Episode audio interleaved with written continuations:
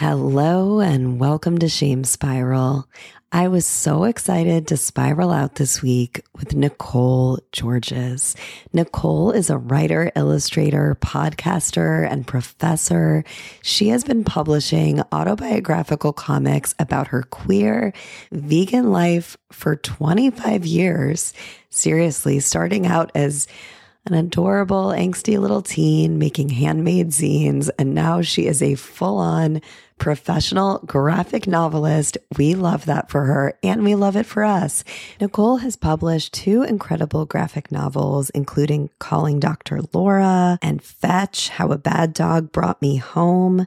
And she has a new book out right now called Dog's Breakfast, which is an anthology of diary comics, including 12 issues of her zine, Invincible Summer, and more than 10 years worth of rare and never before seen stories about love, loss, teaching, joking, being a grouch, drawing graphic novels, dog death, and starting over. You can also listen to Nicole on her podcast, which is called Sagittarian Matters. I love it. It's one of my favorite podcasts.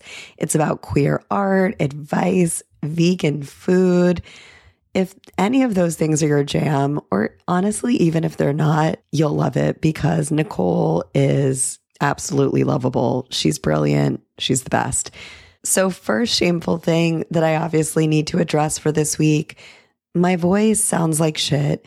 Luckily, when I recorded this episode with Nicole a couple weeks ago, that was not the case. So, you'll only have to endure this for like one more minute. It's embarrassing. I don't know why. Why is being sick embarrassing? I blame capitalism but it is. It is. And I am sorry. But my other shame story for this week, oh boy, it is a bad one. Like some weeks, I really have to dig for something.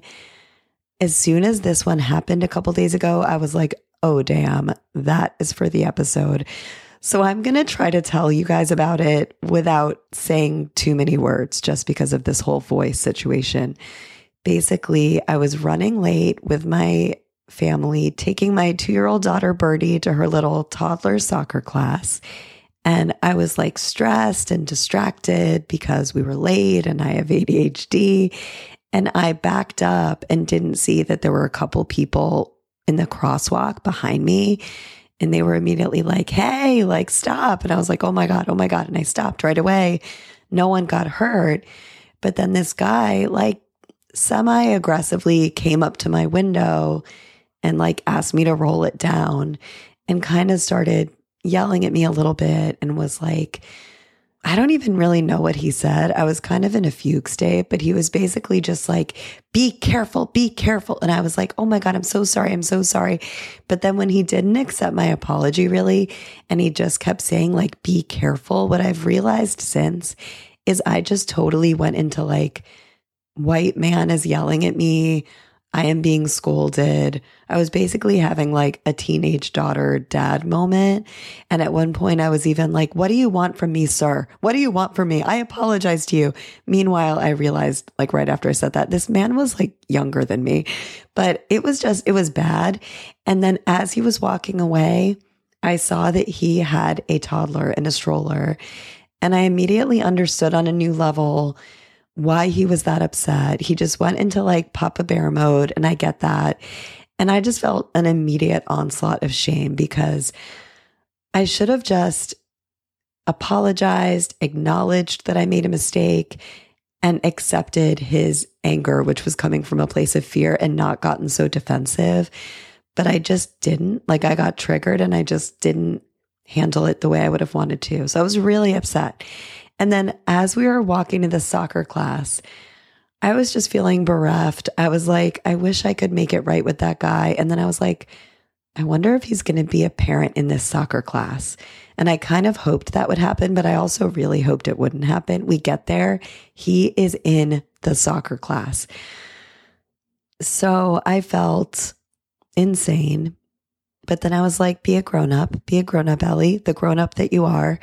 And I walked over to him and I was just like, dude, I am so sorry for what happened, for my actions back there, for my reaction, for my defensiveness. I had no idea you had a kid, but even if you didn't, I really should have just done everything I just told you guys that I wished I'd done. That's what I said to him. I wished I had done.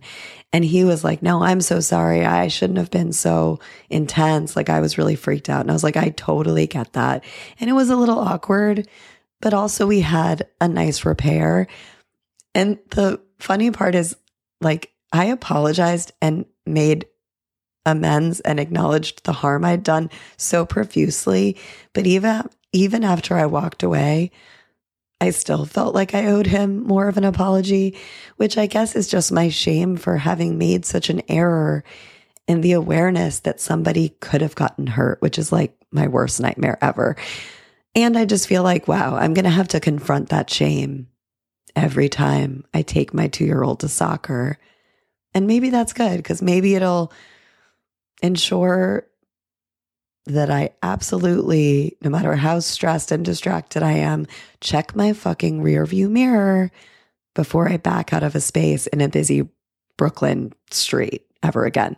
So that's it. I'm going to stop subjecting you to my horrible voice now. I'm so excited to share this episode with you. So without further ado, let's start spiraling with Nicole Georges. Shame burning in my brain, always in a frame, and I've only myself to blame. Shame, wishing I could forget my name and crawl back up from where I came. I'm going down the spiral once again, the shame spiral The raw. Do you? I feel I'm having family issues, family health issues going on under the surface. Mm. So I was like, is this the best day for me to talk about shame spiraling? Mm. And I was like, I don't know. Maybe it's the best. It could, it's either the best day or the worst day. Mm-hmm. And we'll mm-hmm. find out together here on Shame Spiral. is it'll be a qualitative research study just uh, to answer that larger question through your own, through mining your personal experience. Do you find in general, like, are you someone who's inclined to kind of reach out toward others and process out loud what you're going through for relief, or, or are you more likely to like bottle and contain until you've worked through the worst part? I mean, both. My whole life is like transforming bad circumstances into like diaries that I publish and mm-hmm. memoirs mm-hmm. and podcasts that I publish. So that's reaching out.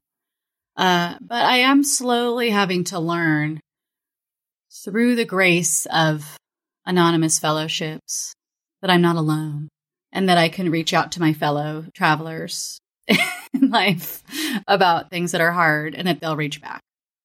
But that's like, I have to remember, I have to be like, what? Like, I have to be like, you know, crying in a corner by myself, being like, I'm, I'm alone, I'm alone. And then it will dawn on me that other people care and that that's like the whole reason why I do that. Oh my God. It's so hard. I also am blessed by um, membership in a, an anonymous program for a long time. And um, I never want to reach out for help. And I, I've been in a little shame spiral for the last two days because I went to a meeting a few days ago and then I was actually compelled to like message someone and like ask for support. And then they wrote back right away and they were like, okay, like call me every day. And I, I've been in recovery for 13 years. So I'm not like new to the point where I'm I, have I've fallen out of calling people every day. Yeah. And they were I was like, okay, I will. I'll call you tomorrow. Have not have not called for the last three days. And I'm just the longer I go without calling, the harder it feels. It's so fucked up. That would eat me alive. It's eating me alive. I'd be like, I'm letting them down. They think about it just as much as I do. Surely. exactly. Like in my fantasy, they're sitting around right now being like, Ellie's such a piece of shit. Asked for my help, doesn't even want it. What the fuck is wrong with Ellie? Meanwhile, they have not thought about. There's no way that they have been thinking about me. Probably, maybe like once a day, they're like, hmm, wonder how that person is. Uh. Yeah, and then they move along they move the fuck along. What? So, I mean, what before we started recording, you were saying that your life has been kind of replete with shame, eh, spiraling and shame.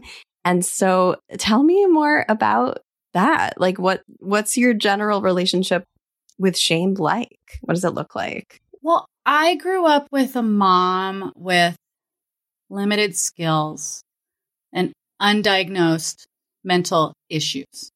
So mm-hmm. when I was a kid, like medical neglect would happen, and then it was mm. set up as my responsibility. So, like when I was a toddler, my teeth all rotted out from bottle rot and had to get like ground down and like capped, and it was like a huge deal.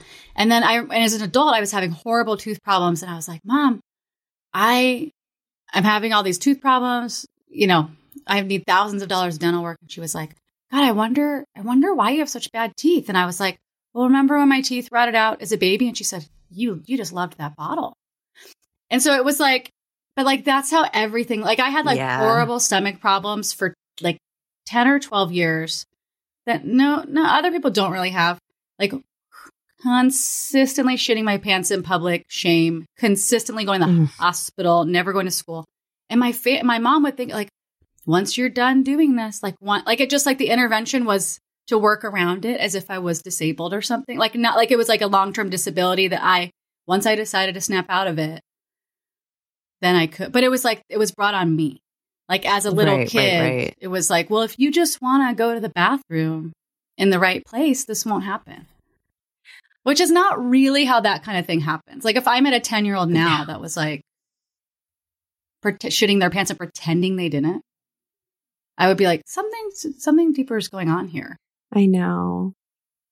It's like really hard to be an adult and then see kids that think they're hiding something, but they're not hiding something. I know. And to be like, wait a minute. Totally. When I was a kid, I thought I was hiding that so well. I was like, nobody knows. if I don't move, the smell won't move. And like I, I'm just like gonna stay very still and like be in a corner and like no one will know this thing happened. And like now, as an adult, like when I would teach middle school, I'd be like, you know everything that's happening in that tiny room full of children. Oh, yeah. Like kids, like what, pick their nose and put their hand in front of their nose because they think you can't see it. And you're like, I can see you picking your nose. Anyway, so my entire life, I was like hiding, hiding, hiding. And I thought I had control over that too. So the shame is just like, it's like layers and layers and layers and layers of shame. Because I would imagine as a real as a really young kid especially did you internalize like the way that your mom implicated you as the reason for the problem did you internalize that gaslighting yeah i mean really yeah. through a different anonymous fellowship that has to do with people that grew up with parents like this i'm like sl- and even i mean i've been in therapy for 20 something years and I'm slowly uncovering the ways where like the responsibility was put on me and that I yeah. took it on. Where I was like, well, there was something wrong with me. And that, and I just, mm-hmm. I don't know. But so then also is like, well, why can't you fix this? What's the matter with you? Yeah. So this like medical, psychological things going on. There must be something really wrong with you. Instead of being like, you're the person with the least power in the room over what happens to you. yeah. yeah, but if you're sort of groomed to believe that all problems begin with you, that's such that's so difficult to rewire. It just gets in there so deep. Which is why I have to go to these rooms full of other people that grew up the same way to be like, yeah. Because I used to think that control meant like, I would just imagine like some man grabbing a woman by the arm, being like, oh, I'm controlling you don't wear slutty clothes, bitch. like that's what control meant. But then I started going to, you know, different no. therapeutic programs where I was like, oh no, Con- me controlling situations looks a lot different than that. Definitely. I know the whole idea of in my program of like being the director, mm. which for for people who don't know, and I, we won't talk like recovery the entire time, I promise, but it's the idea that like you are like the puppet master, you know, and you're you're like I have a movie in my mind and I am controlling every single beat And like, if you don't act according to the script that I wrote, that is a problem. And like, I had no idea I was doing that my entire life until I started like working a program. And so when I catch myself doing it now, that's a really helpful tool. I'll be like, I'm being the director and expecting everyone to be my little actors, but they're not in my fucking movie. Like, I'm the only one watching the movie. But also, like, when you're the director and you don't have any kind of like real support around that, a reflection of that, then like you don't fire the actors. You just keep trying. You just try harder. Like you never cut them loose. You never choose different, more suitable actors for the thing. You're just like, come on, do it again. I'm so mad at you for not doing your role. And then people are like, what are Oh you talking God, about? yes. I just bumped into you at the grocery store. So true. And then to take it to where we started about um, kind of implicating yourself in, as the problem, part of the reason you never fire the actors is because you're just like, I must not be giving the right adjustment in these notes. I'm going to try again. I'm going to say it again a different way. All right. We're, we're going to play the shame game. okay. So I know you just listened to an episode you told me, so you have some idea of what this might be like. I can't believe how complex these stories are. You're like, this person grew up in Kansas in 1972. She, I know. really, just because it's fun for me to to tell a to to spin a yarn in this way. Um, but okay. okay. So here they are. So, oh, but in case this is anyone's first episode, so I'm going to present two scenarios to you. I want you to consider which would make you have a greater shame spiral, and then we will debrief. Are any of these based on reality? No, I feel, well, actually, that's not true. I have proposed, I have presented some scenarios to people that are kind of inspired by something that I have experienced or that has experienced to some, that someone else in my life has told me about that they've experienced. But almost all of them are just from the ether. Like Okay. the- these are just, I'm, you know, these are not based on anything. All right. Okay. So you're a, you're a noted vegan. That's correct Yeah. you are at a party that you've been invited to by someone that you have admired and even idolized, Mm. like in the entertainment industry, someone in liter- in the literary world or film and TV, music, it doesn't matter, but like you're obsessed with them and you always have been. And it's one of those situations where like you find yourself befriending someone that you were a fan of for so much longer. I don't know if you've been in that si- Oh, yeah. situation. Oh, I have, and it's so intense. Yeah. Um, and you want to, you know, you you want to be cool about it because you actually want to be their friend, and Yeah. you, you are their friend now. But you know, you you're holding that a little bit as well. But you're so excited. This is the first time you've been invited to their house, and it's like a big party for some reason. And you get there, it's pretty fancy, and there are a lot of hors d'oeuvres like on out and maybe even being passed around. And you ask this person, Hey, is are things vegan? Are they not vegan? Like, just let me know. And she was like, everything's vegan because I just, there's a lot of vegan people here. I just wanted everyone to be comfortable eating whatever. Oh my God. And you're like, you, "That's amazing." person. Yeah. Thank you, famous person that I love. So you're really psyched about that. And then you're eating some snacks. Um, you eat a spring roll that looks delicious. And as you're chewing it, you're like, this is not fucking vegan. Like, there is meat in this. I know there is meat in this. You take another spring roll, you break it apart. You, let's say you even go to the bathroom I'm doing an au- fucking alien autopsy it. in the bathroom. you are. You're doing an autopsy like a psychopath. Yeah, you know, you're like yeah. peeling apart the layers of the spring roll. And you're like, this is meat. This is meat. Like this is pork or chicken or fucking something. Yeah. And you are so upset. Not just that you ate the meat, but more because you were misled and you just are like filled with rage that it was so disrespectful and um, unethical. And then, but you're like, I'm just going to let this one go. I'm going to talk to my friends about it later. It's fine. And, you know, you say goodbye to her at the end of the night. You kind of want to say something, but you're just like, no, work on this yourself. So, so you leave. It's fine. And then you're telling friends about it though, like for the next week, because you are kind of obsessing about it and how fucked up it was.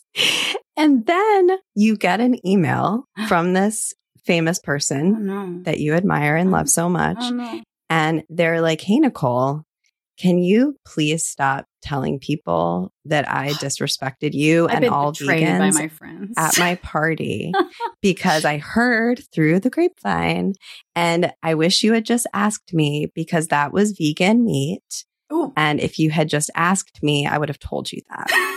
And now you're like spread, like you're ruining my good name. And I'm so hurt and really upset. And then you write back and you're just like, I am so sorry. Like you're, you're pretty vulnerable. You're like, I, I totally got triggered and that's my, that's on me. I should have talked to you about it. I was, I was in like a triggered state. And then she just never writes you back Bitch. and you're not friends anymore. Okay. Yeah. Why? Who? I would be like, who betrayed me? I'd be like, we're having a, a meeting. Like, hey, everyone, come out. And I lock the doors. I'm like, who amongst you?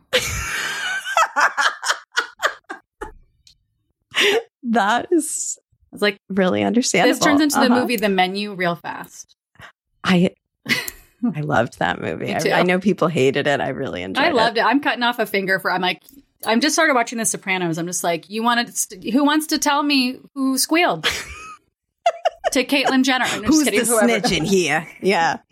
Okay. So that okay, so that's that's scenario 1. Here's scenario 2. Okay, I just wrote this. What? Oh, okay.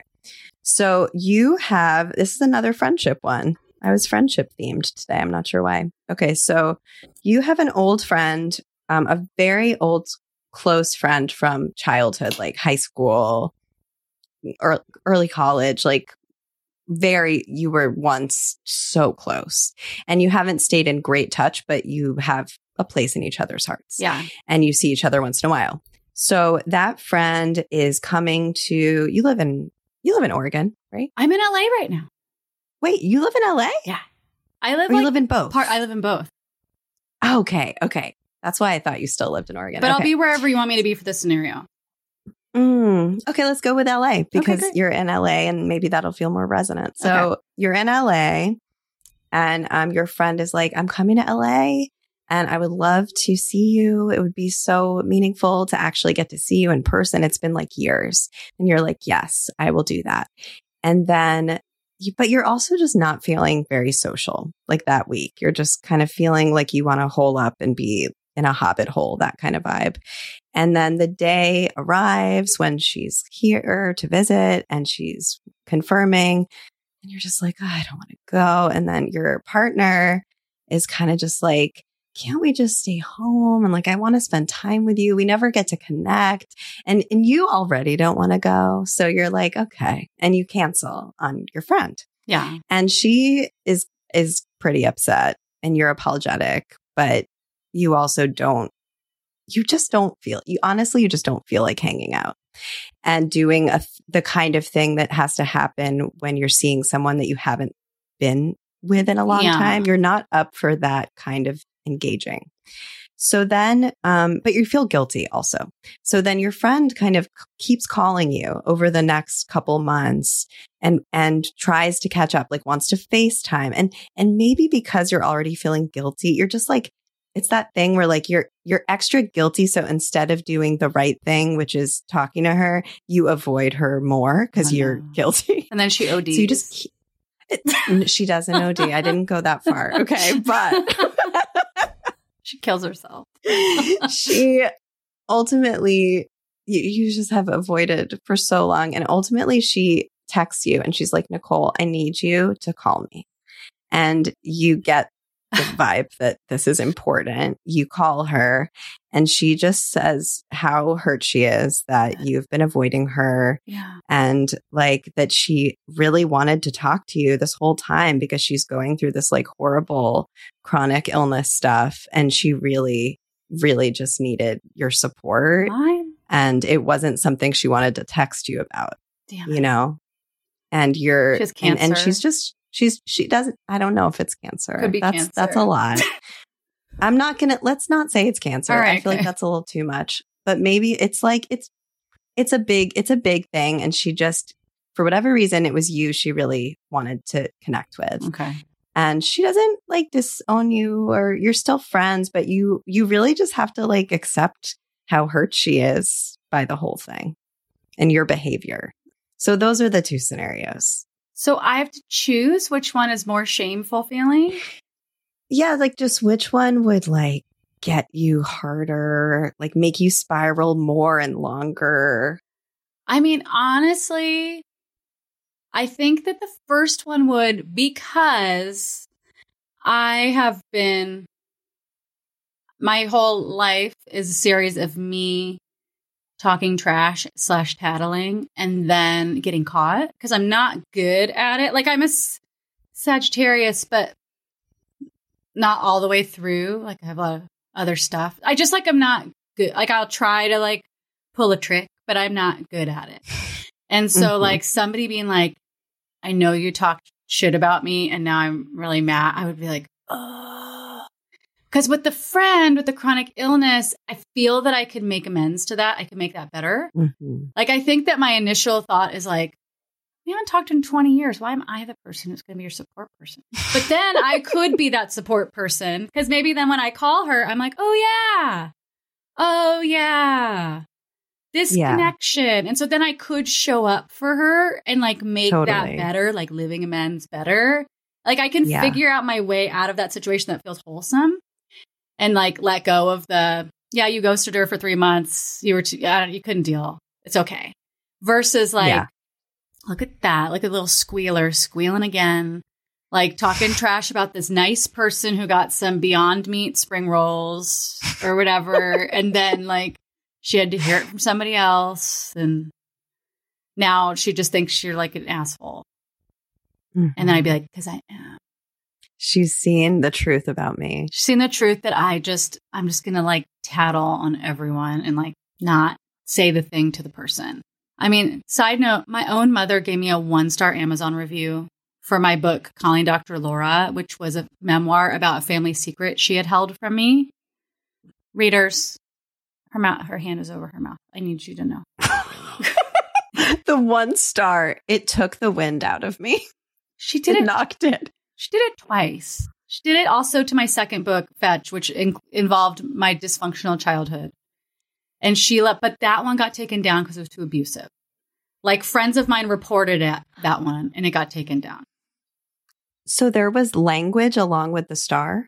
Oh, both of there them. Was a- There's full reviews with both of them. Oh my God, Nicole. From her reading like the back of the book and then giving me the reviews. Damn, that is cold as ice. This is like the deeper thing about me like tattling or like talking shit. Uh-huh. Is like this deep, long form family shame of like, you know, you don't talk outside the family. You don't talk about what happens. You don't. And then I would, and then I get in big trouble.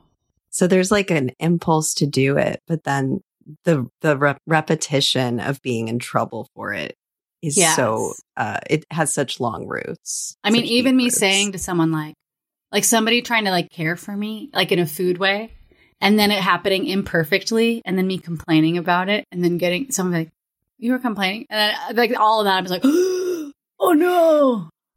Yeah.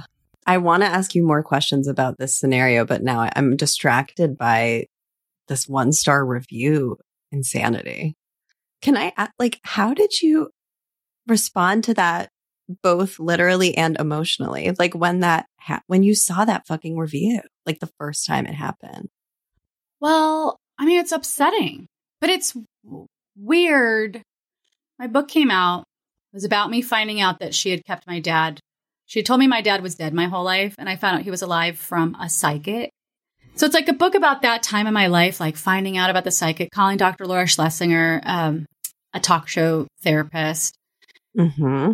And when she found out that the book existed in the first place, she sent me all these mean texts that took the wind out of me and made me really upset. Like, why don't I can't? I heard you wrote a book about your pathetic life. Like, why don't you write a book about how much we loved you? Oh my god! And then my stepdad was calling me, being like, "I forbid you from talking about your uh, supposed father and you're you've hurt your mom enough with your so-called lifestyle because I'm gay. And like, so I already like had all of that. And then my mom, I guess, read the book and left me a teary message.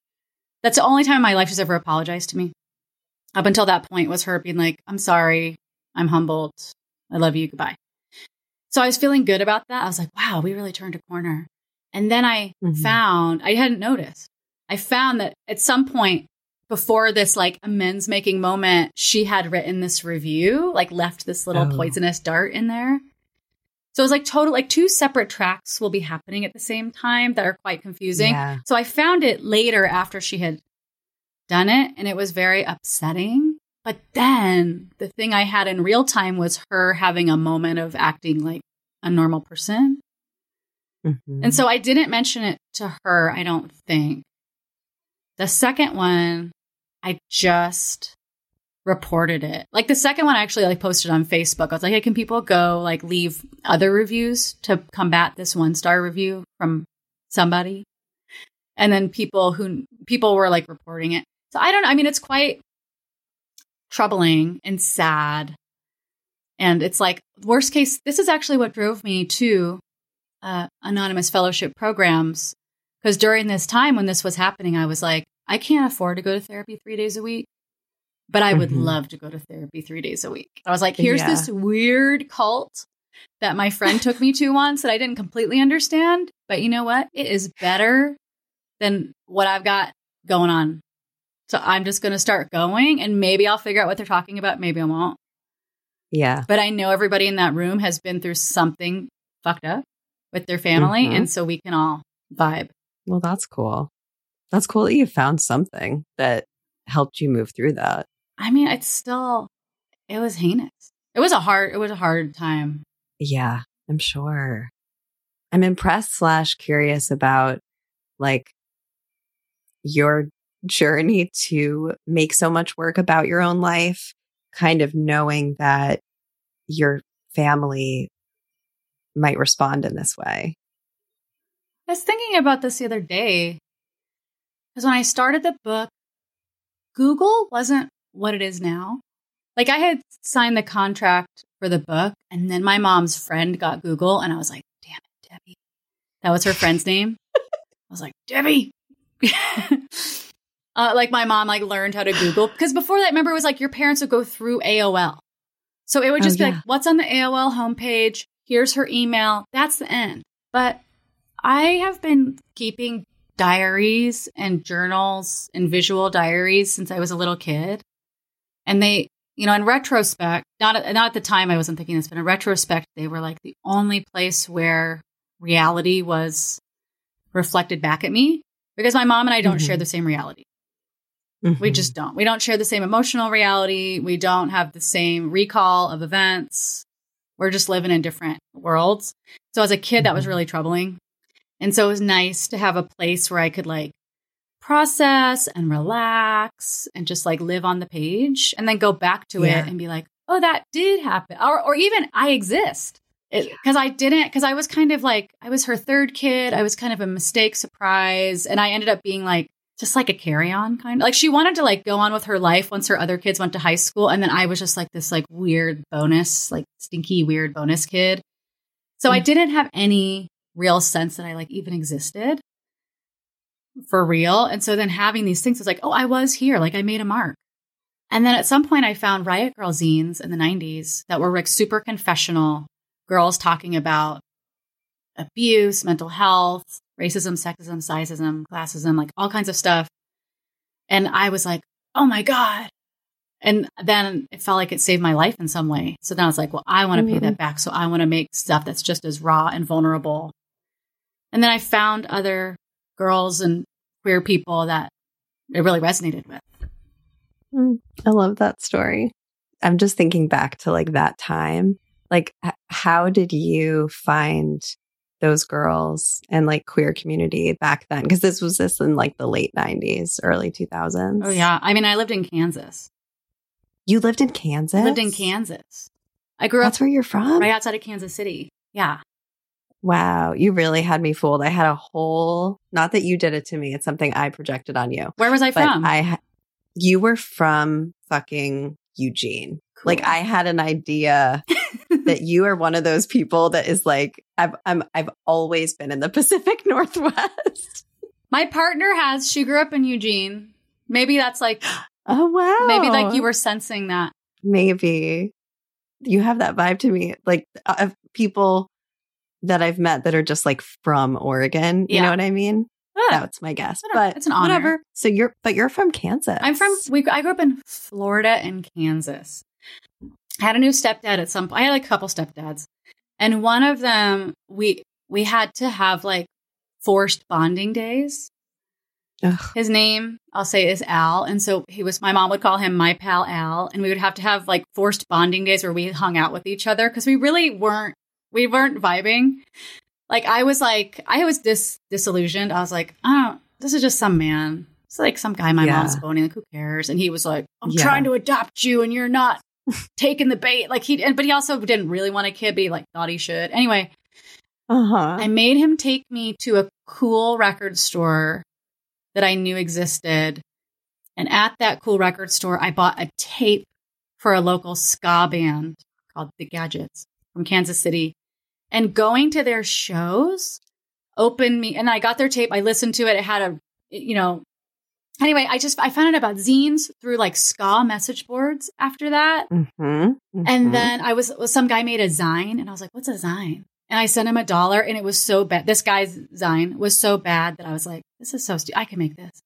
So I started getting into zines and like Fact Sheet 5 and different places where people listed zines after that. But the moment was like the ska moment in the record store Mhm. with my stepdad buying me this like $5 cassette tape of a local ska band and me like writing to the their address being like can i interview you for my zine and they like came to subway Aw. where i worked and i interviewed them and gave them sandwiches and like it just like it went from there but from there i somehow found i got more and more kinds of zines and then i found like girl zines yeah. and i wasn't a riot girl i was because i was too invested in like punk male culture and they were not very into riot girls but i had like a like a girl support group but i was like we're not Uh-huh. riot girls we don't hate men don't worry guys which is such a drag now That's so funny.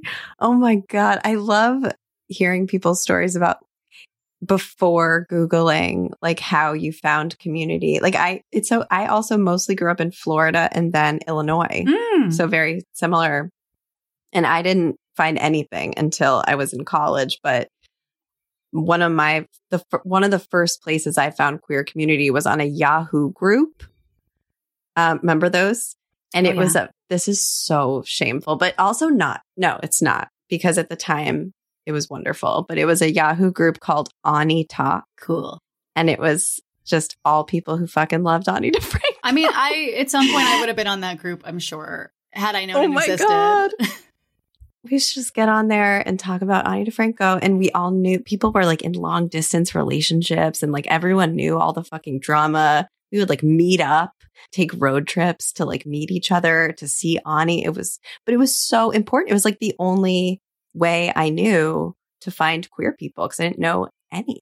no there was none where i was None. No, none. my my wife kaya came out in a small town in oregon in the late 80s And Wow. whenever, and it was quite harmful for her. It was like, didn't go so great. It was like dead animals left on her car. Like the, the small town people of Eugene did not, or outside in Springfield didn't really appreciate it. But, um, she's kind of always like, well, why didn't you come out till, cause I didn't come out. I came out as like bi in my zine in Kansas, but I didn't come Mhm. out, come out till I moved to Portland when I was 19.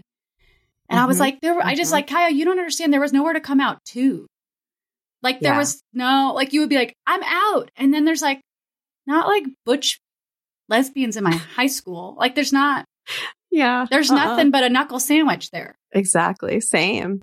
Yeah, I also didn't come out till 19 when I left left uh, Illinois. And I remember the first time I saw like a butch lesbian, I didn't know they existed. Mm. And my theater, I was like a big theater kid. And my theater teacher, who I loved so much, brought her friend to come talk to us. And her friend was like a Shakespearean actor who was doing one of those like all women do Shakespeare. So, and she was super mask, like classic Butch Dyke.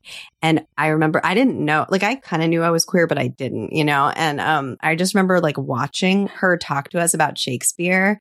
And I was like, I don't know what I'm feeling, but I'm obsessed with it. Like I, whatever I'm feeling is correct and so exciting. And I just know that I want to like stare at this person who I did not know humans like you existed. You were having your ring of keys moment. I was having my ring of keys moment, but for desire. Like I was like, I don't want to be you. Yeah. I want to fuck you. And I didn't know. like it was so powerful. It was really powerful. And they were all like my teacher, she was like 25. Like this, they were young people, you know, Yeah. I was 17.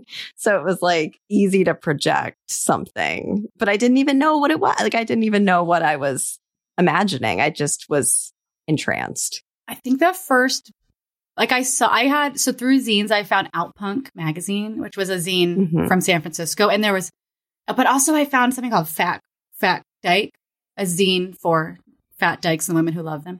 In one of these zines, there was two butches kissing and like my brain just like exploded and melted. Uh huh. But also, I had a friend who was a pen pal named STS, who I'm friends with now. And when she was like, I'm coming through with my band, and she showed up and she was like a grunge butch lesbian in Kansas. And I, oh I was kind of like, yeah. I wasn't grossed out, but I was like, what? Like, she just was a different, she was she, but she was a totally different gender of person than I had ever seen in my entire life. And I was Exactly. fixated, but I wasn't like super attracted. I was like, my brain, I was just like, what?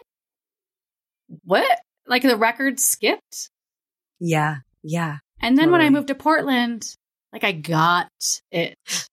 yeah. I really got Yeah, it. Like being around lots of different kinds of lesbians and masculine people and kind of different gendered people. I was like, oh, okay.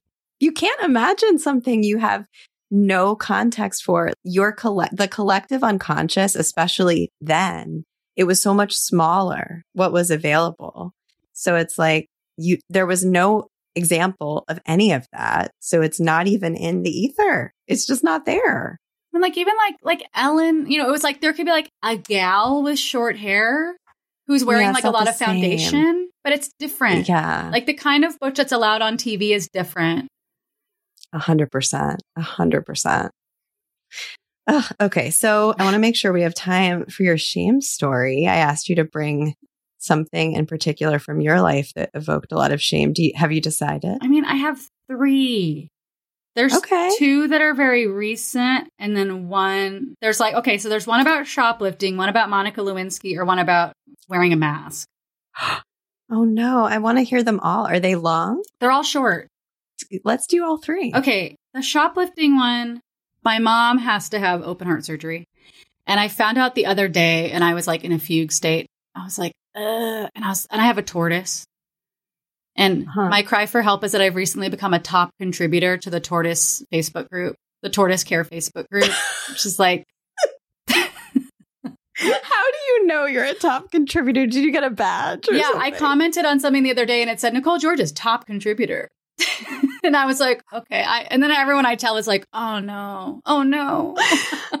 You're like, yeah, I'm in a bad place. I'm in a bad place. things are tough. Things are tough. But so I went to uh, a large corporate pet store, which I won't name, to buy a couch for my tortoise to cheer myself up so I could like take pictures of the tortoise sitting on a couch. It's like a tiny vegan leather couch for the tortoise. And I went there and I bought it. And then as I was leaving, I shoplifted a dog toy because I didn't want to wait in line.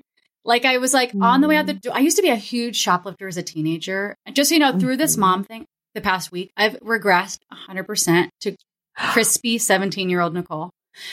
oh, And I, but I was like, oh, I want to get this dog toy for my friend Michelle T, our mutual friend, because I have the, and it's a cool dog toy. And then I was like, yeah, I'm going to get it. And it was right by the door and I had it in my hand. It's not expensive. And then I was like, oh, there's a line now. And I was like, I'll walk to the car. And then if I feel like it, I'll go back in and pay for it. And then I got to the car and then mm. like a friend was trying to FaceTime me and I was like, whatever. And I went to leave. And then as I was driving away, I saw two employees of this corporate chain go outside to kind of look around, maybe for me. And then I was like, Oh oh, no, I've been caught. And then I was like, okay, well, I'll just go back later today.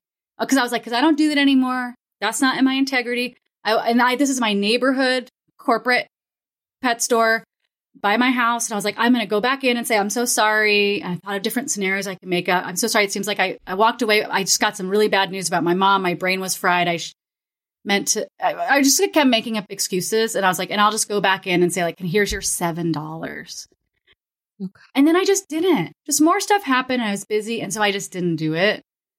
And now I just feel shame. I'm like, can I even go in that store anymore? Will I get arrested? Can I call the manager after two weeks or something and be like, here's seven dollars. Do I wear a disguise and give the seven dollars to an employee? I just was like, that's my current, very current this week shame slash I mean maybe the feds are listening to this and they want to come come and get it. I think all of their attention is on you right now. Right? They're, they're just at all every resource they have is like we got to catch that Nicole Georges. Because I'm the director. Who stole from you're the director. You're the main character.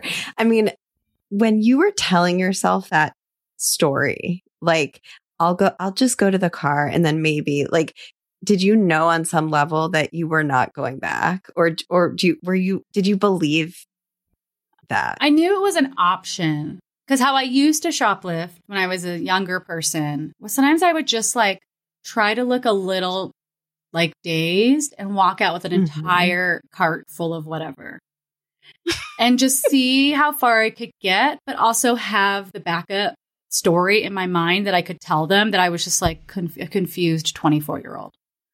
Totally, of course. I'm just flaky. I'm just distracted. Oh my God, no, I wasn't trying to leave. I was seeing if you had any pumpkins outside? Like, just whatever. Yeah. And my babies, yeah. I was like going to tell them my toddler was in the car. I wanted, or I want to check on my dog in the car. And then I realized my dog had to go to the hospital.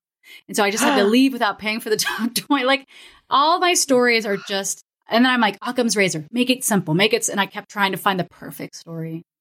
Oh my God. And all this, all the work that goes into that too, where you're kind of like act, speaking of like being the director, like you're like in the movie where you're acting confused. It's so much effort. Yeah. And then like I I really I understand kind of um reverting to your old sort of self defeating like because ultimately when we do stuff like that it just makes us feel like shit and it like confirms the old story i'm shit you know yeah. so it's like it's so hard not to revert to that though when you're struggling. They're just like your old timey coping skills that are just right there for the taking. It's like ancient where I'm simultaneously like very spiky, like I'm very hedgehog hedgehogian right now. Spiky, mm-hmm. spiky, but then also like, yeah, doing those weird things that are like, I'm invisible or not. Uh, don't look at me. Uh, like, not. Yeah. yeah and that so when you say like you're reverting back to like 17 year old crispy nicole yeah. that's what you mean oh yeah just like fresh out of my mom's house i just was like making jokes to my friends that were like hurtful teasing like cross the line into hurtful teasing i was just like mm. a little mm. too surly bristly spiky and just joking joking joking joking all the time mm-hmm. and that mm-hmm. what i've discovered in the past week like I'll like have a moment where I'm talking to my sister about like all of my like recovered, higher minded, like, mom just is like this. Now we're the parents. Now she's the kid. Like, I'll say all that. And then a minute later, I'll just be in a shame spiral for like having said a weird joke to a friend that like wasn't even true. That seemed like it could have hurt their feelings. And like, mm-hmm. it's like too personal. It's like a little too like, yeah, a little too cutting, too quick, too defensive. Mm-hmm. Is a vintage a vintage Nicole. I can imagine that coming up when you're feeling in the landscape of a time when you when you were so much more unsafe. Yeah. Like that you would get prickly, like just reflexively, even though that doesn't reflect the current moment. But when shit gets triggered like that. Yeah. When I was growing up, there was no room for genuine vulnerability because there wasn't a safe mm-hmm. container for it. I think it's okay that you shoplifted the the dog toy. Thanks. I mean, and I know that this is the second time Michelle T's been mentioned on the podcast, at least. Uh, but I would have loved to have paid the seven dollars for the gift for my friends, but instead, my life is on the line. I'm gonna have to to rebrand this podcast as just conversations about Michelle T and shame. Yeah. yeah. Um, so what are you gonna do to like deal with the shame spiral that you're having? I, I would normally never ask people that, but because we've been talking about recovery so much, I'm interested to know if you're kind of gonna employ your program in this situation. I mean, honestly, I'm about to go on a week long meditation retreat and then going straight to Kansas and then mm. going to mm. another thing, God willing. So I might do nothing. I yeah. might forgive myself during my week long meditation retreat where there's like a lot mm-hmm. of opportunities for self forgiveness. But I, I kind of would like to just like give them the $7 and be like, please let me shop here. Mm-hmm. Sorry. you would probably feel better if you gave the $7 and then, um, you know, it's that humility shit. Like when I was newly sober in San Francisco, my sponsor, and I was making amends for the first time, my sponsor made me, okay, there was a restaurant because you lived in San Francisco, right? No, I just did? visited a lot. But my sisters you lived there for years and years, so I visited for okay. a long time. Okay, well, there was some like cheesesteak restaurant, like right by the Lex. This is also niche. I'm sorry, yeah, yeah, listeners, yeah. but like there was a cheesesteak restaurant by the lesbian bar. And one night I was in there super drunk and I, I stole, they had these.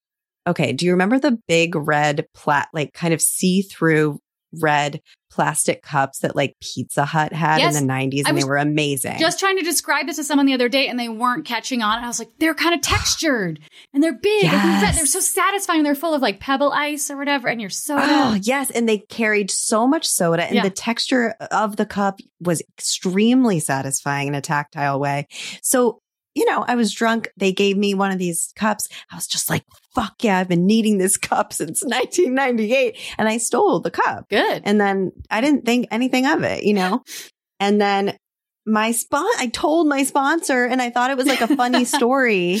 And then she was like, you need to give that cup back. No. And it was so humiliating. I walked into this fucking cheesesteak restaurant and I was just like, I have this cup. I'm I'm a sober person working a program of recovery. Like I had to give a whole fucking speech. But I have to tell you, I didn't, she was like, you're going to feel better. You're going to feel lighter and you're not going to be, it's going to chip away at your shame. And it fucking did. It did. I love that. It really did. I mean, mm-hmm. I do. I mm-hmm. feel the heaviness of like another mm-hmm. secret that's under, like, yes. it's totally my, I'm the one that did it. It didn't happen accidentally. Did my mom didn't do it to me. I just fucking did it. Well, whether you do or whether you don't, it's okay. Can I it's tell okay. you this Monica Lewinsky story really quick? Please. Okay. Please. Okay, this one is so I just so everyone's clear, I am very pro Monica Lewinsky. I was a kid when all the trials were happening with Clinton and her, but I feel like she was taken advantage of by many people. And like, I was happy to see her getting a rebrand. And she did a whole event about shame with my friend Hannah. Oh, yeah. And afterwards, or like during that same time, there was like just my friend Hannah was getting honored at some like Australian of the Year award or something. There's some Australia, there was something at like Paramount Studios. It was a big deal. I got to be this plus one going with her to this thing. And we were sitting around a table and it was like Monica Lewinsky was sat next to me at this table at this dinner, this like awards dinner. And I was thrilled and I was a little nervous. And we were making chit chat because other people were busy. And so I was the person she had to talk to. And like, we were just chit chatting. And then somehow we started talking about our dreams. And I mentioned, I was, I don't know. And this came out not on purpose, but it just came out where I was like, oh, yeah, I'm like, talking about how I don't even have sex dreams because I'll weirdly like moralistic myself out of a sex dream. I was like, you know, like I had a dream about like my veterinarian and like he wanted to have sex and I was like, we can't, you have a wife. And I like moraled myself out of having sex with my veterinarian. And she got this kind of like, this like stone kind of thing kind of like descended over her. I feel like, like however I delivered this story was this sense of like high ground, like I could never have an affair. Uh, what about your wife? And just I could see her kind of like do do do like shutting down, and then she shortly thereafter excused herself and left the event. And I was like, stupid, you stupid bitch of me to myself. I was like, why would you say that to her? I was like, you can't say that to her. She doesn't know you. She doesn't know your leanings. She doesn't, I just, it was like, I just felt like this woman had She's been through hell. She's Yeah. been through hell. She's been like stoned publicly for having an affair by like every person of all time. And then she sits next to this like person who looks like a homo freak who's like, even me, even I wouldn't have an affair. and I felt like such a jerk. And I just like, all I want to do is make it right. All I'm like obsessed with just like clawing. I'm sure she doesn't remember it anymore, but just clawing and on my knees, being like, I'm so sorry. I didn't mean to, I, you know, I, uh, Oh my. that was the first thing that came to me when I was like thinking, I was like, what's a sh- story I still feel shameful about? And I was like, Ugh. this story gives me a lot of shame. Because it's so deep and layered. It's, I mean, I cannot, I would, I would spiral also so hard if I felt like I had contributed to Monica Lewinsky's public shame and, and had like made her feel was in her mind another person who judged and condemned her for being a young woman that was truly taken advantage of. and also, she, like, she had just done an event about shame and about like getting over shame. And then like, I mean, maybe who knows? Maybe something else happened. Maybe she got a page. Maybe she's a doctor. She got a page. She got a, her beeper went off. She had to go. But to me, it seemed like this event was like she had to sit next to me. I said this thing. Shortly thereafter, the other people she wanted to talk to were busy or something, and she was like, "I don't want to sit here anymore with this person," and left. I also can't believe you got to sit next to Monica Lewinsky. Me neither. What I a mean- gift that I spoiled. But I mean, okay, but also you don't know that she took it that way. And and and what you said was not an indictment of her. It wasn't. You were talking about you. it's true. You were. It's true. But I understand why, like, especially if you're someone who was raised to be thinking too much about the impact of you on others, which I also was. Like, it's so hard not to be like, of course, my words that were about me negatively impacted her, and I am to blame for her reaction, which is like, all of that is bullshit. But I understand that journey. Like, it's really hard. it's a hard. It's journey. really hard. It's a hard journey. It's a hard road to hoe. Have you ever have you thought about trying to reach out to her? I mean, no, I would, except for I'm afraid it would make it worse because I'm afraid she like Yes. doesn't remember it actually. And then I'm like, Of course. no, here's yeah. exactly what happened. And I imagine that you think it was bad because you're an adulteress. Like I just like I, remember remember how you're uh, you're like the the number one adulteress in America and, Remember how and every- I brought that up everybody hated you. Like everybody hated you. And then I reminded you of that by saying this particular thing that I want to tell you again. To say I'm sorry for saying that. Because Oh, I yeah, hate I you. just want I thought it's so funny, Nicole. oh my god, because it's also sort of like I can see how it could make it worse because it, if she's sort of like, I just want people to see me as me now and not as that. And then you're kind of like, no, no, no. So I see you as that, as we all still do. And that's why I was certain that this is what you'd be taking from this story. So I think it's kind of like maybe like the 12 step thing of like you make amends unless Yes. it feels like it would hurt the person more. So now I have to find a way to make a living amends to Monica Lewinsky somehow, some way. Mm. I don't know what that is yet. Thank you so much for sharing this delightful, relatable story. You're welcome. I love it. And I really, I just, I have like a, an embodied reaction of empathy for you around this. Like it would, I would stay up at night thinking about this. I don't know how you're ever going to let this go, to be honest. Should I? So you think I should keep self flagellating? Because I can't? No, I don't. I think that, I think you should, I think that you should really keep meditating on like that, um, what's yours and what's hers even Yeah. if she even if she did have that reaction that you didn't actually do anything to hurt her Yeah. you know and that her hurt and her story you might have evoked it but it's like That's not the same thing as I didn't. I'm not Ken to. Starr. Mhm. No, you're not. You are not Ken Starr.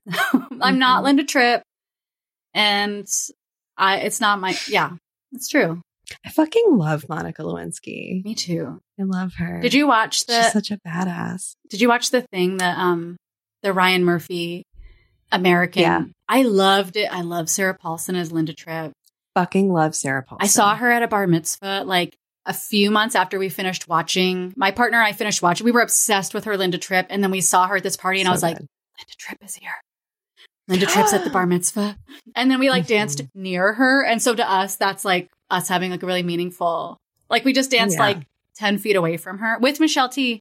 And um, like Michelle T's husband, Oh, like, I know whose butt. I know Yeah. whose butt mitzvah you were. like Michelle T's husband was trying to take videos of him like spinning in a circle so he could catch her in the background of the video. Yeah, but. Uh, but my partner and I were not even like that's Sarah Paulson. We were like that's Linda Tripp.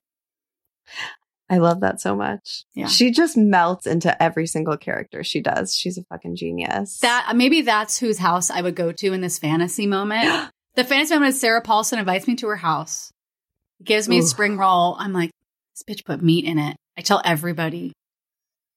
Then Yeah. it gets back to her. She emails me, Nicole, my feelings are so hurt. And then we never talk again. Never talk again. Yeah. You are no longer welcome No longer. at my welcome. incredibly cool home. Yeah. my last story is that I feel shame being the last person wearing a mask and everybody, nobody else wears a mask. And so now I feel like my friends think I'm a crazy person, but I don't want to get, I wish we could talk about that more. I also still wear a mask and I wear, yeah, I wear a mask when I go to shows. I wear a mask on the train. I wear a mask in the store yeah.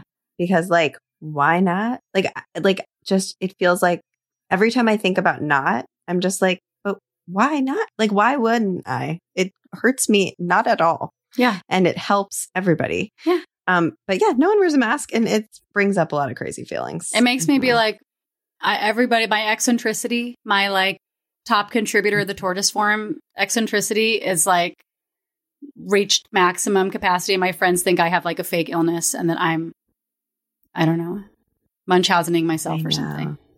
Oh my God. At a show recently, at a comedy show recently, someone, one of the comics on stage was like, uh, what are you like afraid of? Are you, oh, are you afraid of COVID? Yeah. And he like did the like, um, scary fingers, you know?